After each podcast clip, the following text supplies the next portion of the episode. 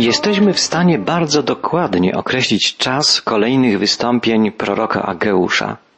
Pierwsze z nich miało miejsce, jak czytamy we wstępnych słowach prorockiej księgi, w drugim roku rządów króla perskiego Dariusza, a więc w roku 520 przed naszą erą, w pierwszym dniu szóstego miesiąca, czyli zgodnie z miarą hebrajską 1 września tego roku. Wiemy, że prorok Ageusz wezwał Judejczyków, którzy powrócili do zniszczonej Jerozolimy, do odbudowy świątyni pańskiej.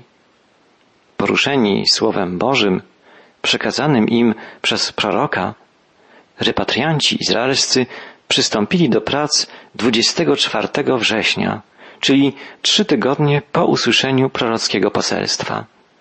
Tą informacją kończy się pierwszy rozdział Księgi Ageusza. Ludzie usłuchali Bożego wezwania.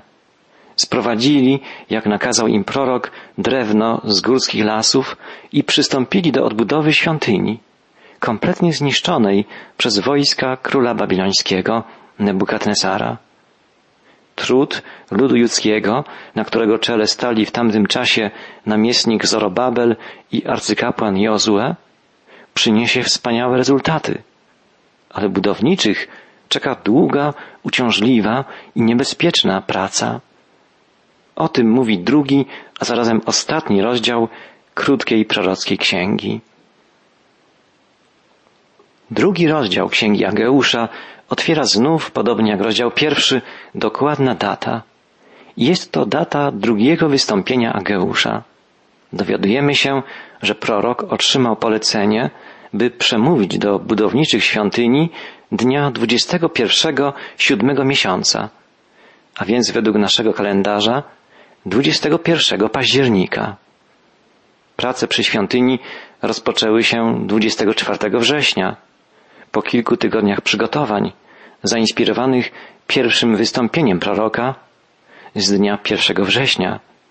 I teraz, po niespełna miesiącu prac, Bóg przemawia do swego ludu po raz drugi. Czytam od początku drugiego rozdziału Księgi Ageusza. Dnia 21 siódmego miesiąca Pan skierował te słowa do proroka Ageusza. Powiedz, że to Zorobabelowi, synowi Szaltiela, namiestnikowi Judy i arcykapłanowi Jozuemu, synowi Josadaka, a także reszcie ludu. Czy jest między wami ktoś, co widział ten dom w jego dawnej chwale?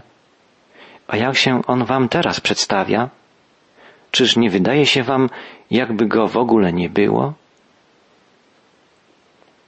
Widzimy, a raczej słyszymy, że Bóg polecił Ageuszowi zwrócić się do przywódców, do Zorobabela, kapłana Jezułego, ale też do całego ludu. Wszyscy z entuzjazmem włączyli się w pracę przy odbudowie świątyni.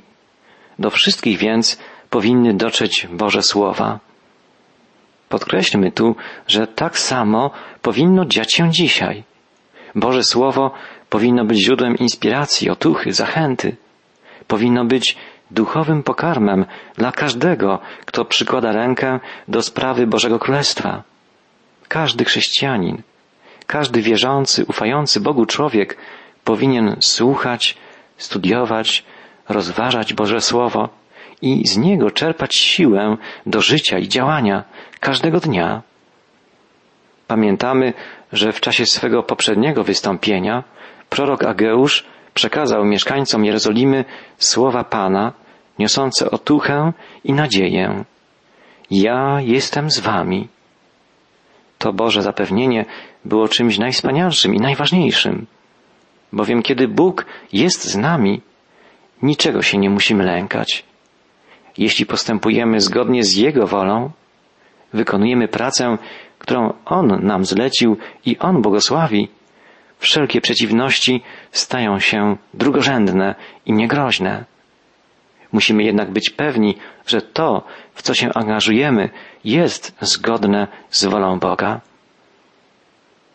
Przypomnijmy wstrząsający fakt, że także hitlerowscy oprawcy mieli na swoim umundurowaniu, na pasach wytłoczony napis Bóg jest z nami.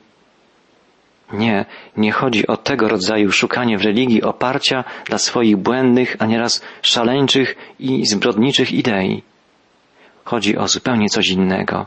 O to, żebyśmy upewniali się każdego dnia, że to, co robimy, w co się angażujemy, to, w jaki sposób żyjemy, jak odnosimy się do bliźnich, jest zgodne z wolą Boga, podoba się Panu, jest zgodne z Jego planami, z tym, co On zamierzył dla nas, dla naszych działań, wysiłków, dla naszej pracy, służby, życia osobistego, rodzinnego.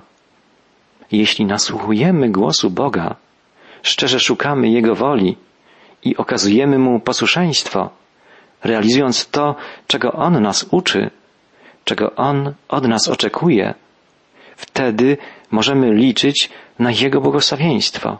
Wtedy możemy usłyszeć Jego zapewnienie, nie lękaj się, ja jestem z Tobą. Nie ma wspanialszej rzeczy w życiu człowieka wierzącego, niż usłyszeć zapewnienie Boga, Stwórcy i Zbawiciela. Ja jestem z Tobą. Budowniczowie nowej świątyni w Jerozolimie usłyszeli takie zapewnienie, przekazane im przez proroka Ageusza. Bożą wolą było to, żeby świątynia w Jerozolimie została odbudowana. I gdy żydowscy repatrianci przystąpili do pracy, pokonując rozliczne trudności, a także wewnętrzne opory, strach przed wrogami, obawę przed ogromem stojącego przed nimi zadania, znaleźli się niejako w centrum dziania się Bożej woli, w głównym nurcie wypełniania się Bożych planów. Możemy tu postawić sobie pytanie, czy naprawdę jest tak, że Bóg ma określone plany względem naszego życia? To pytanie o Boże kierownictwo, o Bożą względem nas wolę stawia sobie chyba każdy człowiek wierzący, każde Boże dziecko. Jeden z wybitnych współczesnych pisarzy chrześcijańskich, Packer, napisał w książce Poznanie Boga. Czy Bóg posiada plan w odniesieniu do poszczególnych osób? Owszem, tak. Stworzył on przecież plan wieków dla dokonania pełni czasów, go zgodnie z zamysłem swojej woli, jak pisze apostoł Paweł w liście do Efezjan. Bóg miał plan uwolnienia swego ludu z niewoli egipskiej, kiedy przeprowadzał go przez morze i przez pustynię, za pomocą obłoku w dzień i słupa ognia w nocy. Bóg prowadził swój lud. Miał plan na powrót reszty ludu z babilońskiej niewoli, gdzie pobudził Pan ducha Cyrusa i postawił go na tronie, aby wysłał Izraelitów do domu, by zbudowali tam świątynię. Tak zapowiedzieli prorocy i tak się stało. Bóg Ojciec miał też plan dla swego Syna, Jezusa. Zadaniem Chrystusa na ziemi było wykonanie woli Jego Ojca. Bóg miał plan także dla apostołów, na przykład dla apostoła narodów Pawła. W pięciu swoich listach apostoł Paweł pisze, że jest apostołem z woli Boga. Bóg ma plan dla każdego swego dziecka. Ale pojawia się następne pytanie. Czy Bóg może objawić nam swój plan? Owszem, tak, ponieważ każdy człowiek jest stworzeniem komunikatywnym jego stwórca może porozumiewać się z nim. Pan oznajmił swoją wolę prorokom, prorokom Starego Testamentu i apostołom czasu Nowego Przymierza i przez nich objawia nam swoją prawdę. Bóg prowadził apostoła Pawła, prowadził swego syna Jezusa. Dzieje apostolskie odnotowują kilka przypadków kierowania poszczególnymi osobami. Na przykład czytamy o wysłaniu na pustynię diakona Filipa, żeby spotkał tam eunucha etiopskiego. Czytamy o skierowaniu Piotra na spotkanie z Korneliuszem. Czytamy o wysłaniu Pawła i Barnaby jako misjonarzy przez Kościół w Antiochii. Czytamy też o powołaniu Pawła i Sylasa, by poszli z misją Ewangelii do Europy. I chociaż prowadzenie poprzez niezwykłe wizje, sny i bezpośrednie przekazy słowne, nawet przez apostołów i im współczesnych, musi być uważane za wyjątkowe, zdarzenia te dowodzą, że Bóg nie ma trudności w objawianiu swej woli swoim sługom. Ponadto Pismo Święte zawiera bardzo jasne obietnice kierownictwa Bożego, dzięki którym możemy poznać Boży plan dla naszych poczynań. Czytamy w Psalmie 32: Pouczę Cię i wskażę drogę, którą pójdziesz. Umocnię moje spojrzenie na Tobie. Tak powiedział Bóg do Dawida. W proroctwie Izajasza w rozdziale 58 czytamy, o zapewnieniu, że jeżeli okazujemy skruchę i jesteśmy posłuszni, Pan zawsze będzie nas prowadzić. Boże przewodnictwo jest tematem wielu psalmów. Pan jest dobry i prawy, czytamy w psalmie 25. Dlatego wskazuje drogę grzesznikom, prowadzi pokornych drogą prawa i uczy ich drogi swojej. Któryż to człowiek boi się Pana? Uczy go, jaką wybrać drogę. Podobnie w Księdze Przypowieści czytamy Pamiętaj o Panu na wszystkich swoich drogach, a On prostować będzie Twoje ścieżki. W Nowym Testamencie także wielokrotnie czytamy o Bożym kierownictwie. Na przykład modlitwy Pawła, aby kolosanie doszli do pełnego poznania Jego woli w całej mądrości i duchowym zrozumieniu oraz aby stali mocno, doskonali w pełnieniu woli Bożej. Te modlitwy bezsprzecznie dowodzą, że Bóg jest gotów i pragnie objawiać nam swoją wolę. Wiedza w Piśmie Świętym zawsze oznacza znajomość działania, które podoba się Bogu obietnica z listu Jakuba, jeśli komuś z was brak mądrości, niech prosi o nią Boga, który daje ją wszystkim chętnie i bez wypominania i na pewno otrzyma ją. Jest to właściwie obietnica Bożego przewodnictwa, Bożego prowadzenia na każdej drodze. Przemieniajcie się przez odnowienie umysłu radzi apostoł Paweł w liście do Rzymian, abyście umieli rozpoznać, jaka jest wola Boża, co jest dobre, co jest Bogu przyjemne i doskonałe. Inne prawdy biblijne także potwierdzają tę pewność, że Bóg nami pragnie kierować. Po pierwsze, pomyślmy, chrześcijanie nazwani są dziećmi Bożymi. Skoro ziemscy rodzice poczuwają się do odpowiedzialności kierowania swoimi dziećmi w sprawach, w których ignorancja i nieudolność mogłyby być niebezpieczne, nie powinniśmy w ogóle przypuszczać, że w rodzinie Bożej może dziać się inaczej. Znamy zresztą słowa samego Pana Jezusa. Jeśli więc wy, choć jesteście źli, umiecie dawać dobre dary swoim dzieciom, o ileż bardziej Ojciec Wasz, który jest w niebie, da to, co dobre, tym, którzy Go o to proszą. Tak, Bóg pragnie dać swoim dzieciom to, co najlepsze. Pragnie je prowadzić, pragnie je błogosławić. Pismo Święte to Słowo Boże. Jest nazwane pożytecznym do nauczania, do przekonywania, do poprawiania, do wychowywania w sprawiedliwości. Tak pisał o Bożym Słowie, które kieruje naszym życiem apostoł Paweł w liście do Tymoteusza, swojego ucznia. Nauczanie w ujęciu nowotestamentowym znaczy zrozumiałe wyjaśnianie nauki i etyki dzieła i woli Bożej, przekonywanie, poprawianie, kształcenie w sprawiedliwości. To wszystko są określenia, które znaczą stosowanie tych pouczeń w naszym życiu praktycznym, wprowadzanie je w czyn, tak aby człowiek był doskonały, przysposobiony do każdego dobrego czynu, jak pisze apostoł narodów. W końcu też chrześcijanie mają zamieszkującego w nich nauczyciela, przewodnika, opiekuna, adwokata, doradcę, ducha prawdy, ducha świętego.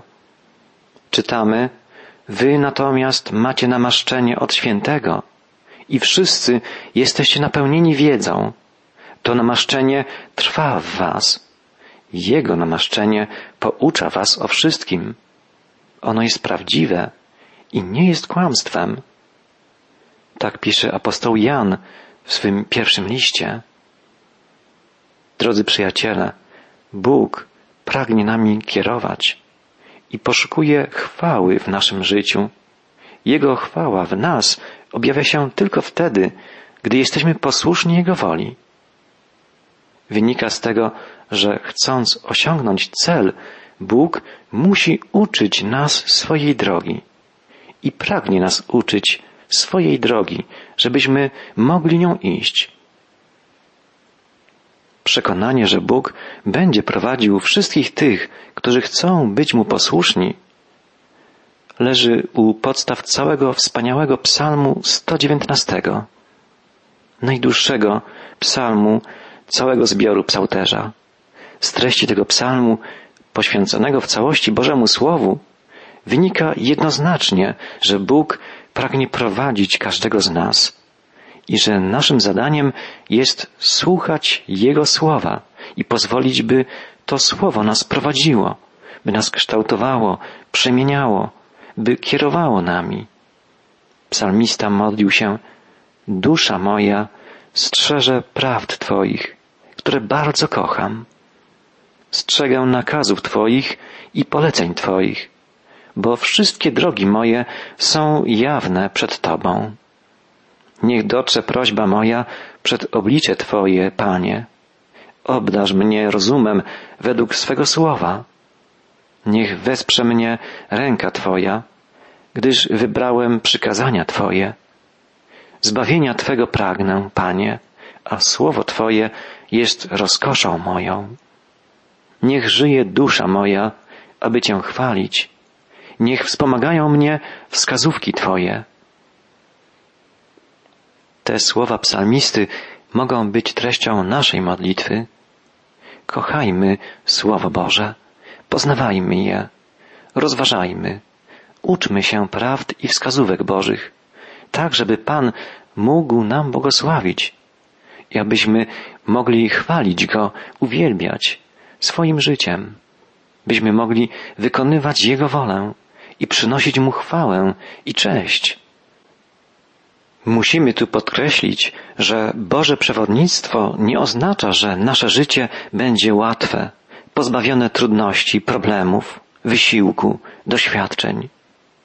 Izraelitów odbudowujących świątynię w Jerozolimie spotkało wiele trudności, przeszkód, szykan ze strony wrogiego im otoczenia ogromne trudy i przeciwności musiał pokonywać w ciągu całego swego pracowitego, poświęconego służbie Bożej życia apostoł Paweł. Był więziony, biczowany, kamienowany, mimo że wykonywał wolę Pana. Służył mu tak wiernie i owocnie, jak chyba żaden z innych ludzi. Ostatecznym przykładem i dowodem tego, że postępowanie według przewodnictwa Bożego nie oznacza łatwego życia, jest życie samego Jezusa Chrystusa. Chociaż żadne życie ludzkie nie było tak całkowicie prowadzone Bożą ręką, mimo to żaden człowiek nigdy w takim stopniu nie doświadczył tak wielu przeciwieństw, tak wielkiego smutku, tak wielu trudów. Boże przewodnictwo oddaliło Jezusa od rodziny, wprowadziło go w konflikt ze wszystkimi przywódcami kraju, religijnymi i świeckimi, a w końcu doprowadziło do tego, że ten wspaniały człowiek został zdradzony, aresztowany i ukrzyżowany. Czego więcej mogą się spodziewać chrześcijanie, którzy postępują według woli Bożej? Uczeń nie przewyższa nauczyciela, ani sługa swego pana. Jeśli pana domu nazwali Belzebubem, o ileż bardziej jego domowników tak nazwą. To słowa Pana Jezusa, zapisane przez ewangelistę Mateusza. Według ludzkiej skali wartości krzyż Golgoty był przegraną, był stratą, końcem młodego życia, utratą siły proroka. A jednak widzimy i wiemy, że tajemnica znaczenia tego wydarzenia, tajemnica osiągnięć Jezusa Chrystusa musi być mierzona zupełnie inną miarą, miarą Bożą. Podobnie życie chrześcijanina pod kierownictwem Boga może wydawać się nieraz stratą, tak jak na przykład w życiu Pawła, który spędził wiele lat w więzieniu, dlatego że drogą przewodnictwa Bożego szedł do Jerozolimy, chociaż w przeciwnym razie przez cały ten czas mógłby ewangelizować Europę. Ale szedł tam zgodnie z wolą Boga, a potem dotarł aż do Rzymu, do samego centrum ówczesnego świata. I tam najprawdopodobniej zginął. Bóg nie zawsze podaje nam przyczyny i skutki naszych cierpień i strat, które często okazują się naszym zwycięstwem. Mając to wszystko w pamięci, zdecydujmy się, czy chcemy za przykładem apostołów, za przykładem samego Jezusa iść wąską i trudną drogą posłuszeństwa niebiańskiemu Ojcu. A rozważając wszelkie trudy tej drogi, pamiętajmy, że jest to jedyna droga prowadząca do Bożego Królestwa.